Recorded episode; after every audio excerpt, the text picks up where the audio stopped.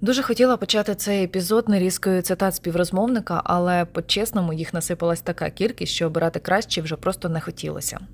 Мабуть, ця розмова була найважчою, поясню чому. Ярослава я знаю уже десь років вісім. Мало було випадків, коли б він не жартував, навіть попри дикість якихось різних ситуацій. Жартував він і в подкасті, але уже навіть іншим голосом. Ми випадково зустрілися на початку осені, і впізнала я його тоді не одразу. Мінус 35 кілограмів, постійно з цигаркою, не зібраний, не такий, як до війни у його житті. Зараз Ярослав демобілізований, а ця історія про людину, яка вигоріла, але точно не згоріла. Це видання 18.00 і подкаст Story Війна, епізод 3.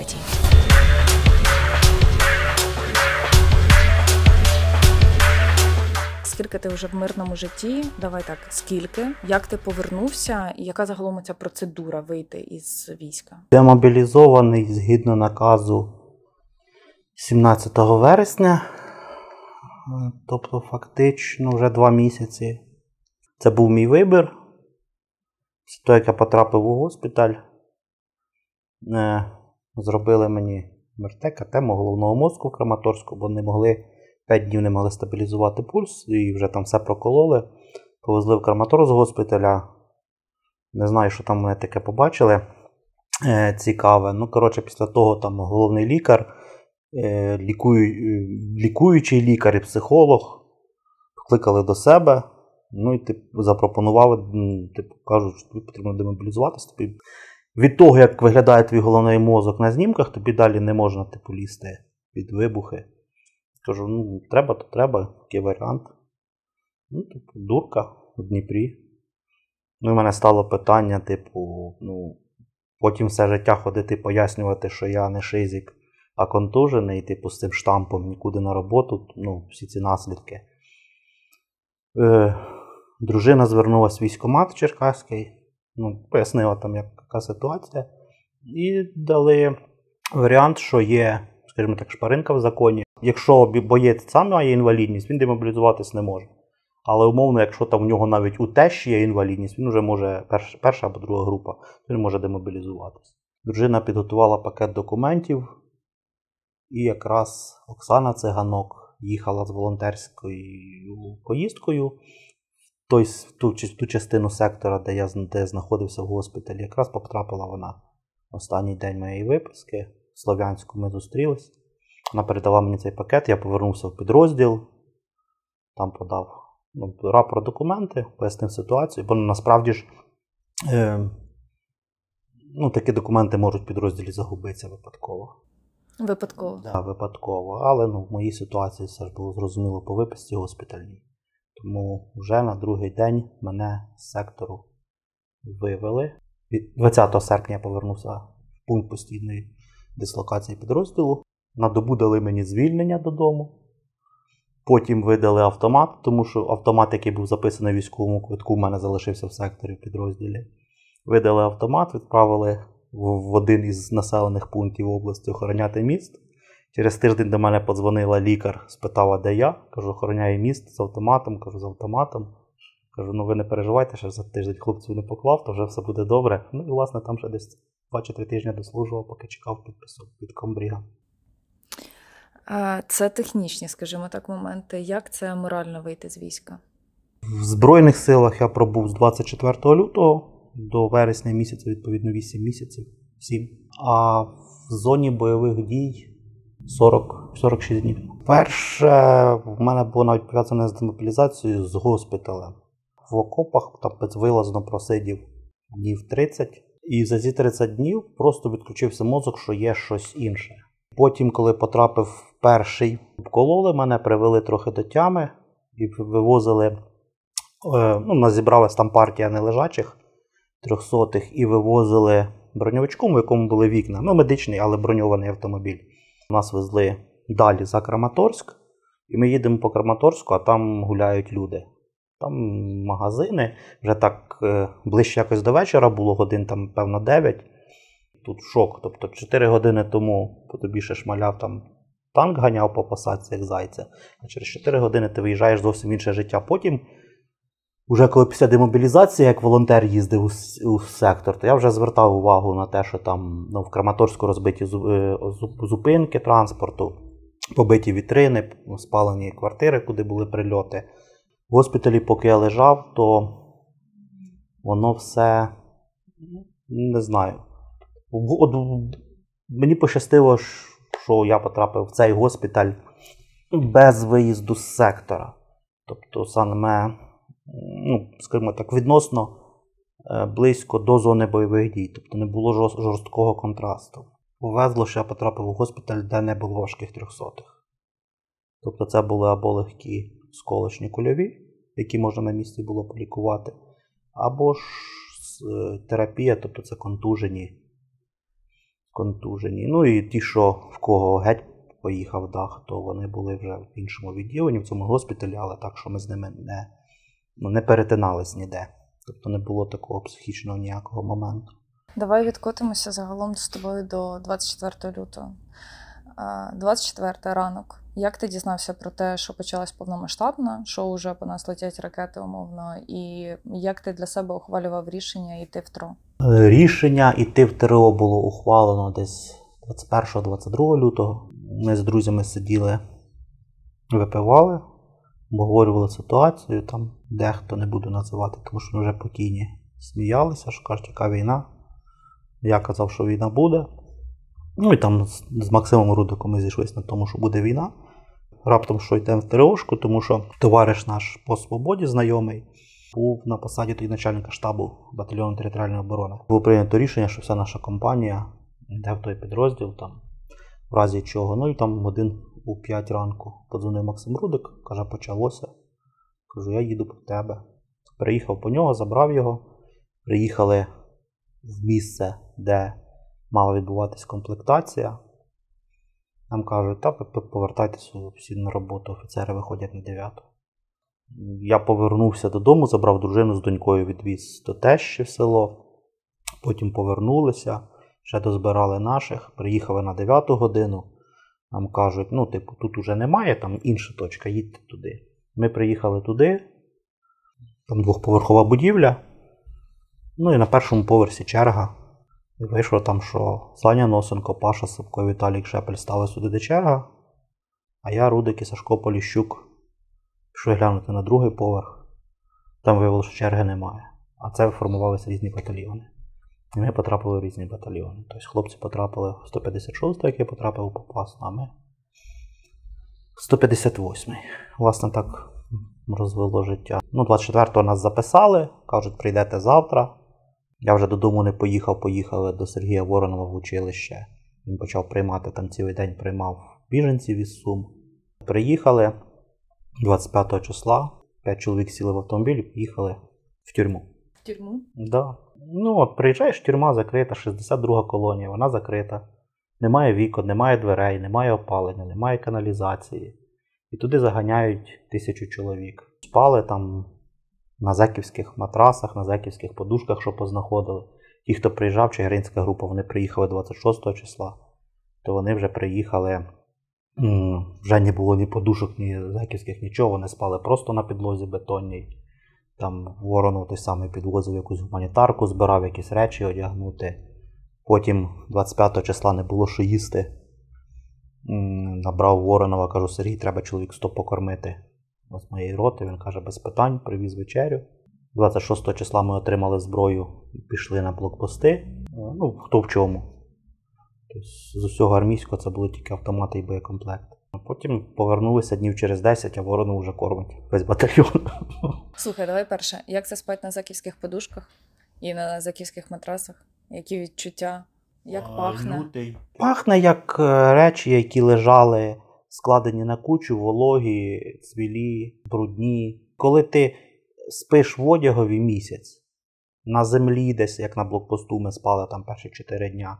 Просто от будка без вікон, без дверей. Ми туди по четверо набивалися, обкладалися рюкзаками, четверо, ну, четверо спить, четверо чергує. Крайні починали труситись, починали труситися середні, вставали і мінялися з тими, хто стоїть. Ну, це типа 10 діб такого чергування було. Коли сталася попасна, е, Чи були в тебе які, в тебе взагалом були емоції з приводу того, що ви пішли на різні поверхи із хлопцями, хтось на другий, хтось на перший, бо по суті тоді ви могли б з ними туди поїхати? Та які, які могли бути емоції? Я за кермом був, подзвонив Юрко Кулик. Каже, Паші більше немає. Я добре, що був поряд ну, там, де підрозділ базувався на той момент. Заїхав, залишив машину, знайшов.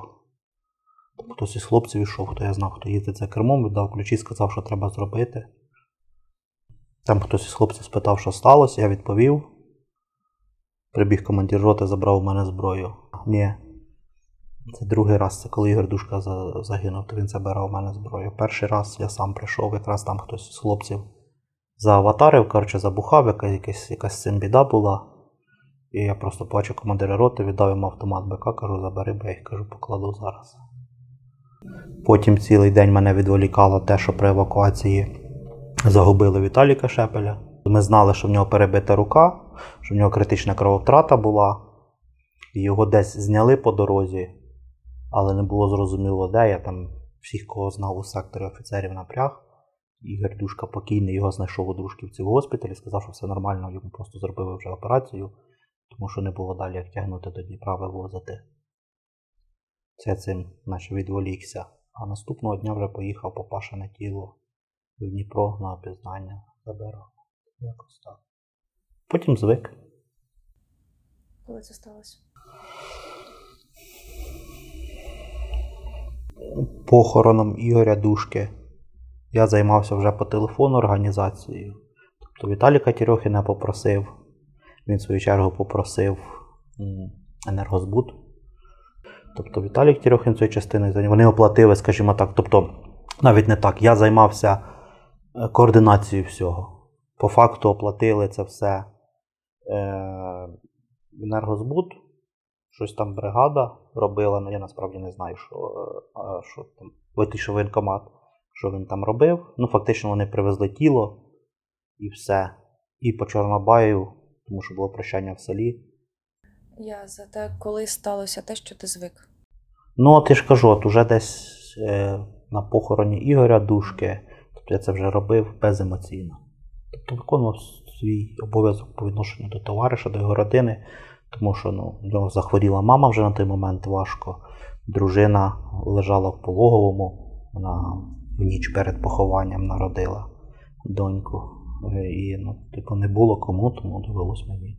Хочу пояснити, я це запитую не для того, щоб на емоції тебе вивести, або там не знаю, щоб це якось там феєрично звучало в подкасті, а для того, щоб зрозуміти, наскільки це було до того, як ти сам почав виконувати бойові завдання, і з яким ти загалом туди настроєм їхав. До, е, До смерті як явище можна звикнути. Не можна звикнути до смерті, яка поряд з тобою навіть не так не звикнути. Можна дещо холод... прохолодніше, розсудливіше ставитися до смерті друзів, е, близьких, знайомих. Не виключатись, не випадати, не впадати в депресію і все інше. Можна не переносити це або менше переносити на свої емоції, тому що ну, насправді не вдавалося мені там повністю абстрагуватися від новин, що там один, другий, третій, десятий загинув, знайомий друг і так далі. Скажімо, я для себе випрацював захисний механізм, і завжди намагався себе в ці дні максимально завантажити чимось. Тобто, щоб було менше часу думати. Тобто я старався не ставати в наряди, фізичною роботою зайняти, коли там щось треба думати, щоб не було часу саме довго стояти і про щось там думати. Коли ти відправився на бойове завдання, які це були напрямки? Бахмут, е, це, скажімо так, позиція посередині між Сіверськом і Бахмутом. Чи можемо ми зараз говорити, яким було бойове завдання? Що воно особисто твоє? Я не кажу підрозділу. Бойове завдання було прикривати е, тили 54-ї бригади від прориву з напрямку однієї з трас, захопленої ворогом. Скажімо так, щоб не називати населених пунктів, тому що підрозділ досі там стоїть. Батальйон сидить просто під обстрілами. Між моїм окопом там і окопом росіянина було десь 2 кілометри долини, в якій нікого не було. Просто з того боку виїжджала три танка і лупили по там, по позиціях нашої роти. Просто скільки хотіли.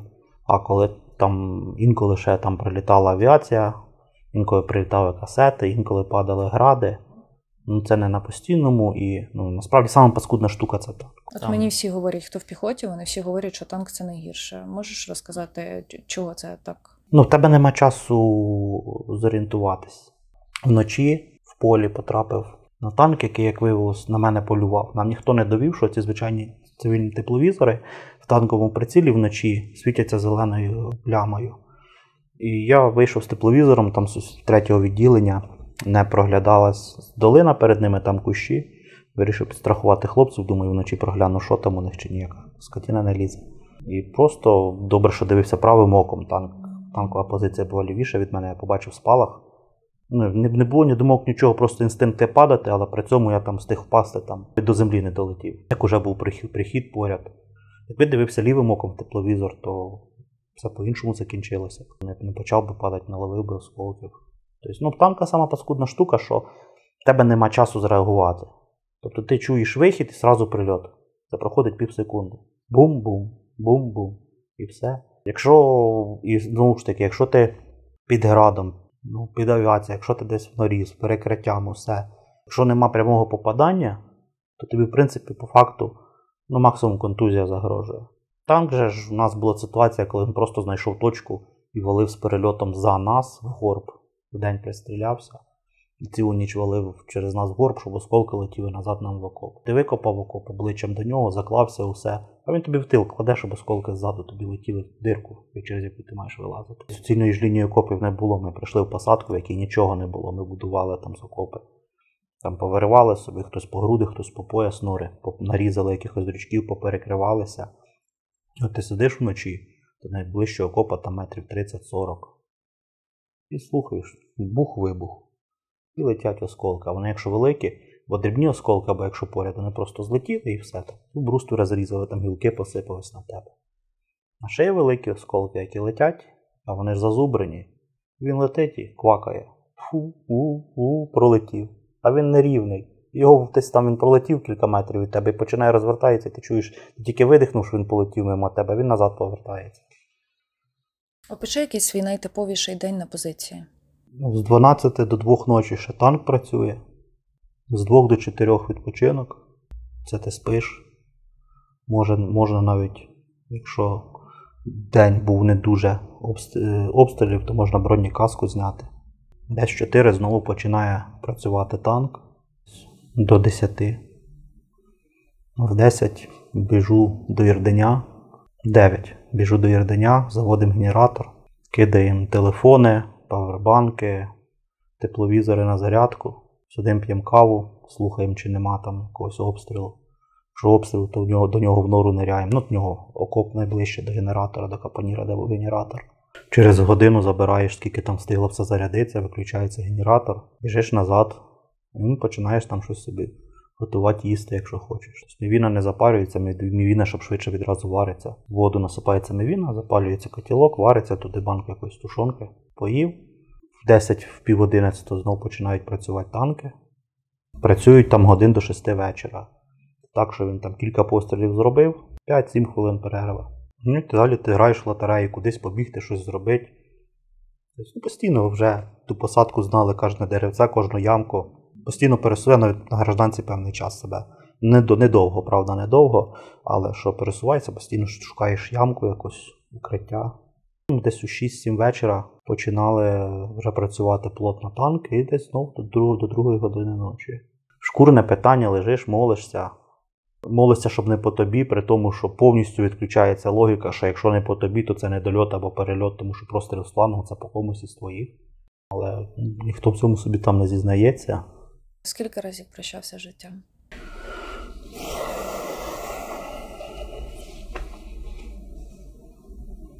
Двічі. Коли третій раз чуть не загинув, і коли четвертий раз чуть не загинув.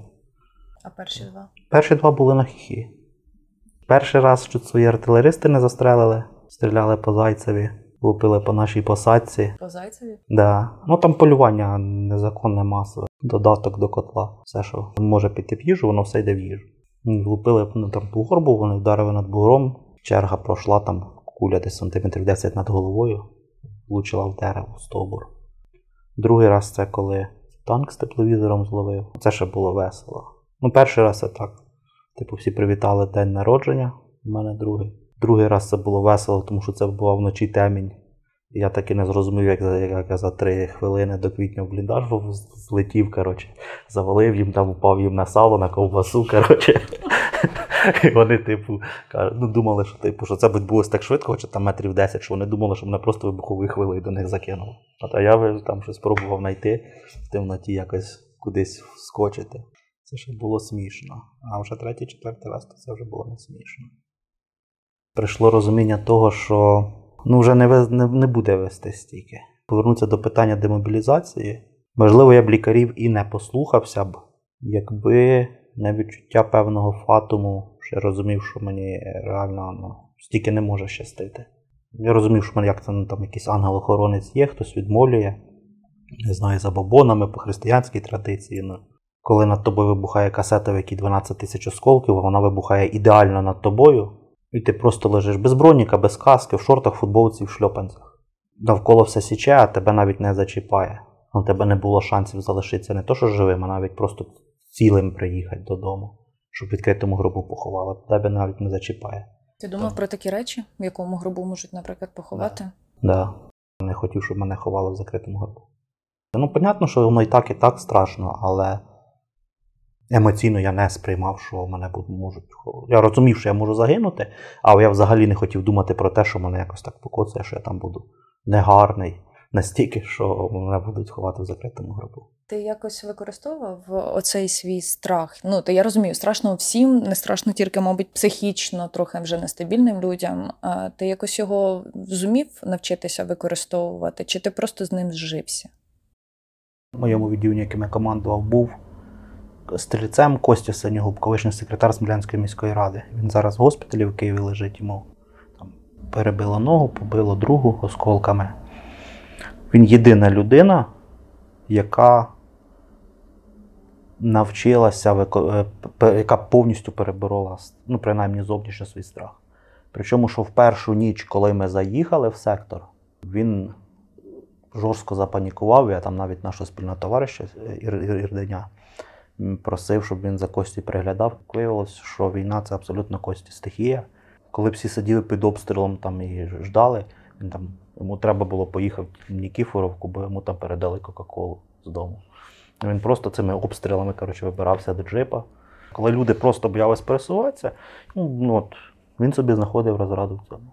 Якщо ми вже говоримо про Кока-Колу, розкажи мені, будь ласка, про побут в плані харчування. По-перше, скільки кілограмів ти скинув, поки ти там був на бойовому завданні? По-друге, що було по харчах, чого бракувало, можливо? 35 кілограм я скинув в армії, із них 25 за 46 днів у секторі.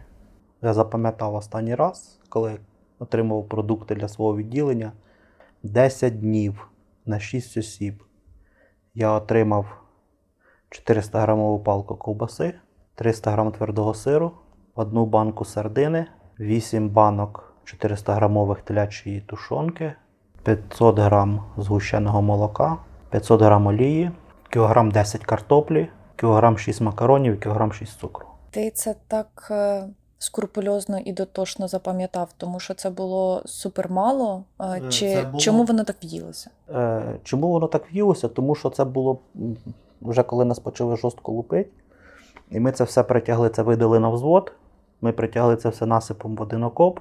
І я, виходить, на чотири точки, на, на, на чотири групи його розподіляв на три відділення. І четверта це управління і передані кулеметники. Тобто це треба було поділити. Ну, тобто я запам'ятав, що мені на 10 днів на 6 осіб вийшла неповна паличка там ковбаси. І з кожної з трьох палок ми відрізали по жопці, це що управління кулеметникам типу віддали. Ну, ну, ну, я точно знаю, що батальйон на харчування отримує морожене м'ясо і морожену рибу. Але ні я, ні ті мої хлопці, які зараз служать, я з ними спілкуюся, ні мороженого м'яса, ні свіжого м'яса, ні свіжої риби, ні мороженої риби жодного разу не бачили. Є розуміння, де це зависає, на якому рівні? На рівні батальйону.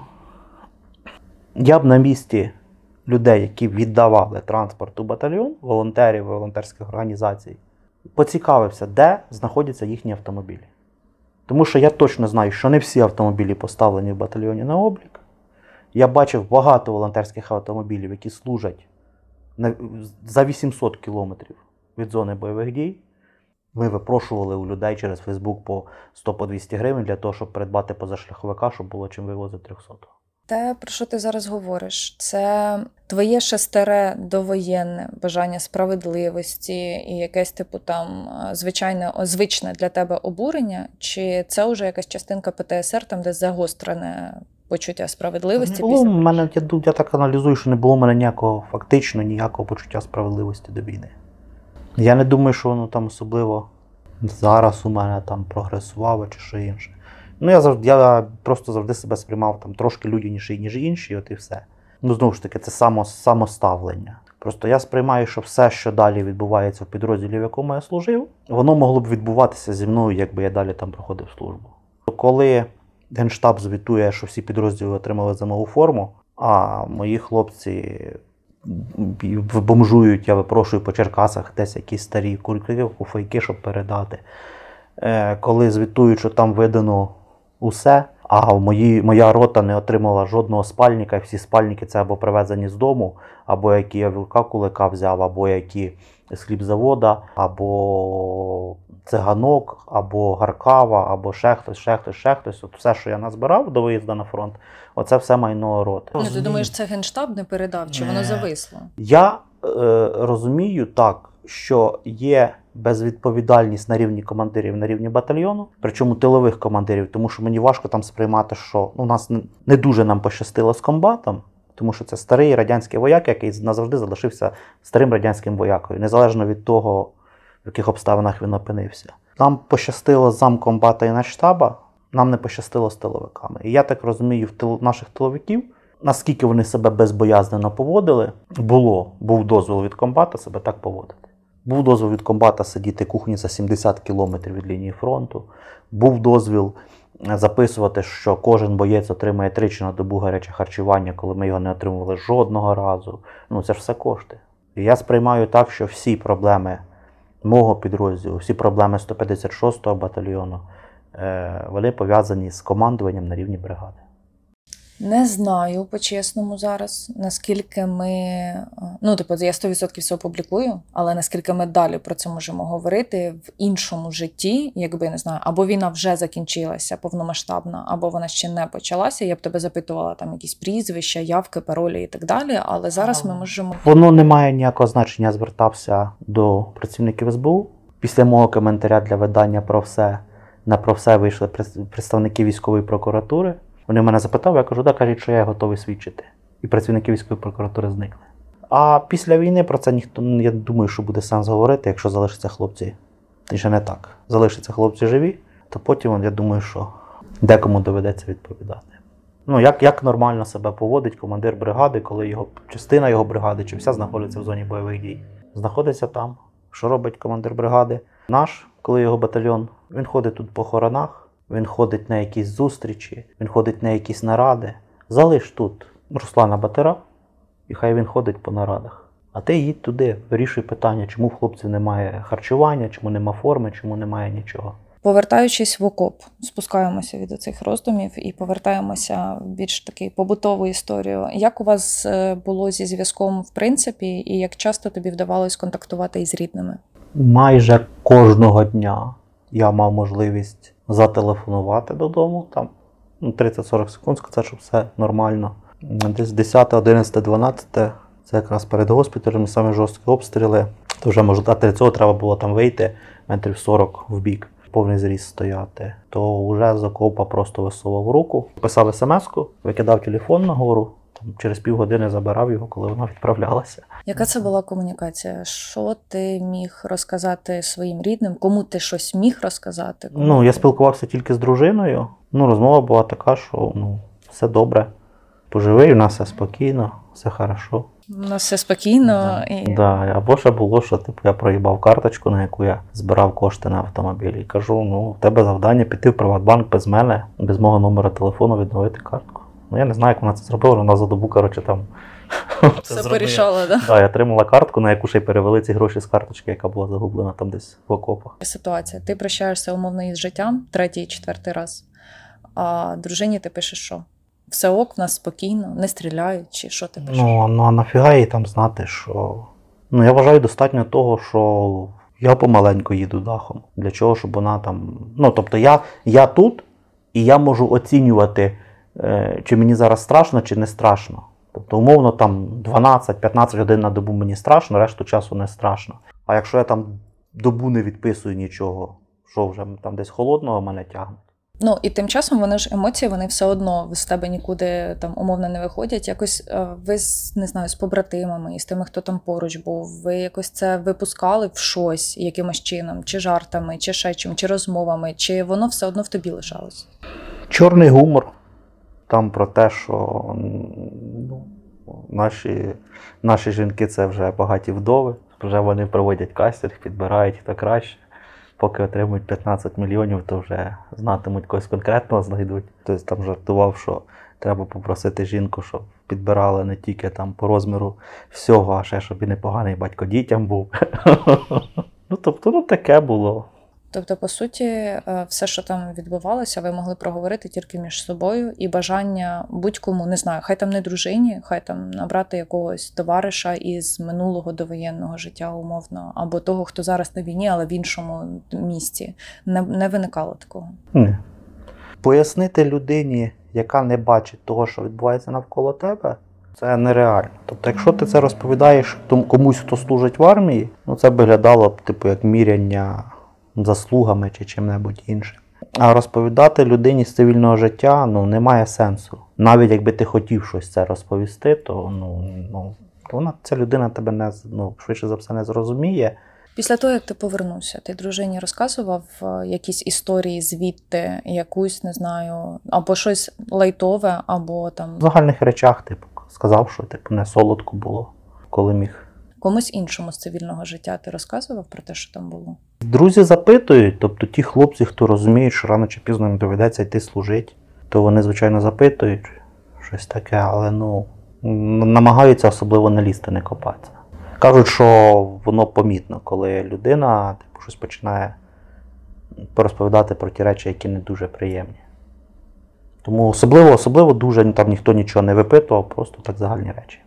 Тобі хотілося б, щоб у тебе запитували якісь конкретні речі, щоб не знаю, більше можливо про це запитували, щоб як мінімум було видно якусь небайдужість. Чи в принципі отака, отакий склад речей, коли не лізуть глибше? Мені зараз би було б не затишно, коли б мої хлопці там воюють, а я тут ходив би, розказував, який я воїн, побідітель і все остальне. Ну тобто я ж не там зараз. Хочу понтуватися, воєнкомат, знову форму, вперед. Носить це в собі зараз? Певно, така специфіка моєї психіки, що я десь поставив певну межу, я фактично про це не думаю зараз. От просто є, є брама, за яку я не переходжу в своєму мозкові. Тому що якщо починати про це думати, ну тобто буває інколи, звичайно, що десь воно там забуваюсь про це. Тому ну, ввечері там можна загрузитися на півночі, почати це аналізувати, думати, що так зробив, що не так, а десь треба було сказати, а десь треба було комусь при- прикладом в лоба зарядити. Це так само, як і в цивільному житті, коли самі красиві фрази е, у відповідь хамові приходять на другу добу після сварки з ним. Моя улюблена рубрика найтупіші запитання військовим. Що не можна запитувати рідним військово, ну рідним друзям, що не варто запитувати, що не варто говорити, можливо, якісь такі твої. Не скажу, що це топ цитат. Ми не будемо зараз всіх цитувати, щоб ніхто не образився, але просто в загальних мазках. Може, мені везло просто з людьми, з якими я спілкувався на таких якихось кончених питань, то не скажу, щоб хтось там нависав. Коли із своїми хлопцями спілкуюсь, там перша фраза, ну блін, пишу, як ти? І думаю, ну це так кончено, що це жопа. Ну і потім в кінці як попрощатись. Бережи себе і згадую, як мені це писали. Думаю, ну блін, ну який же ж я кончений. Ну щось ж може бути нормально написати. Наприклад, Ну, давай поради від не знаю, я не знаю. Я знаю, що мене вкурювали. Мене вкурювало питання, як ти, і вкурювало побажання потім в кінці бережи себе. Ну, блядь, це я перепрошую, від мене це хіба залежить? Ну це реально від мене не залежить. А якщо писати там, не знаю, бережи себе там, де це можливо. Або там хай тебе бережуть, не знаю, всі сили фізики, Бог, хто-небудь. Ні, ну мені так не писали, тому я не знаю, як би я на це зреагував. Ну, Я знаю, що мене от бережи себе, це мене вкурювало. І я так, але я сам нічого іншого не придумав, пишу і думаю, ну блін, я баран. Ну, ну. У мене бережи себе, це не вилазь там, де не треба вилазити. Чому воно видається тупим? Тому що якщо ти не ідіот, ти апріорі там, де не треба, старайся не вилазити без потреби. Ну, якщо ти ідіот, то скільки завгодно разів тобі напиши, бережи себе. Ну, По стосунках із близькими, із родиною, якось е, твоє перебування на війні їх змінило чи ні? Е, Мене змінило у ставленні до доньки. У мене донька і так завжди була принцеса татова, і... але зараз я просто всім, всім просто заборонив на неї сваритись, підвищувати голос. Я сам цього ніколи не роблю, хоча міг на неї нагримати. Е, Вона зараз все вже все зрозуміла в свої 9 років, вона це повним ходом використовує. Але ну десь там от, ну, були, були моменти, коли я сам собі поклявся, що якщо повернуся, реально було хреново, що я роз, от, е, найбільше за ким сумував, це за неї, що от, ну, от реально більше не побачив. Було хреново дуже. І десь там для себе прийняв рішення, що ні, ніхрена такими моментами треба дуже дорожити. Не повинно бути ризику того, що остання згадка, яку вона про мене пам'ятатиме, це те, що я там десь на неї насварився. А в мене так вийшло, що я якраз перед виїздом на неї насварився, щось там вона не так зробила. В машині щось вона там сиділа, ногами махала, та десь там сидіння мені замазала. Коротше, ну як завжди на неї Мирослава, та хіба не можна там якось по-іншому, ну обережніше, там накришила. Ну, от якась така фігня. І я розумію, що вона швидше за все взагалі на це не звернула увагу, як вона не звертає увагу на більшість того, що я їй говорю. Ну, але я так переживав, що це, блін, буде останнє, що вона про мене запам'ятає, що це просто жопа була. А зараз що, Мирослава креше мені на коліна, мені в принципі. Ні, Мирославі, в принципі, зараз все можна. Єдине, що я по факту лишився єдиним, кого вона ще слухає. Хто, хто для неї є авторитеті. Це теж. Це єдине, що рятує, що повністю. Ну, якби насправді цього не було, то б довелося переглядати, звичайно, своє ставлення до неї. Але зараз, коли, типу, всі питання сімейні, там, вона не слухає бабусю, дідуся, маму, ще з татові подзвонив. Не, не, не треба. Що із цих 46 днів ти ніколи не забудеш, що найбільше врізалось? Погане, хороше, неважливо. Те, що ти не викинеш. Кава з цигаркою, касета. Ви- Танк я завжди зможу вибухи, мабуть, на все життя пам'ятати. Запах згорілої вибухівки. Кока-кола. Просто там десь на 30-й день. Просто ти сидиш і тобі хочеться Кока-коли. Або коли ти сидиш і ти розумієш, що в Черкасах зараз там купа абрикос, купа всього. А на цій грибаній Донеччині, крім якогось сміття, ні хрена немає. Як вони там живуть? Ну вони просто, ну не так люди не можуть жити. Коли ти приїжджаєш в село, а в селі жодного фруктового дерева галімого немає. Ну як люди так живуть? А потім дружині написав, що будеш передавати передачу, передай якихось фруктів. Щось там 4 чи 5 слив поклала, якось коробку запакувала, що воно не подавилося. Це самі смачні сливи були.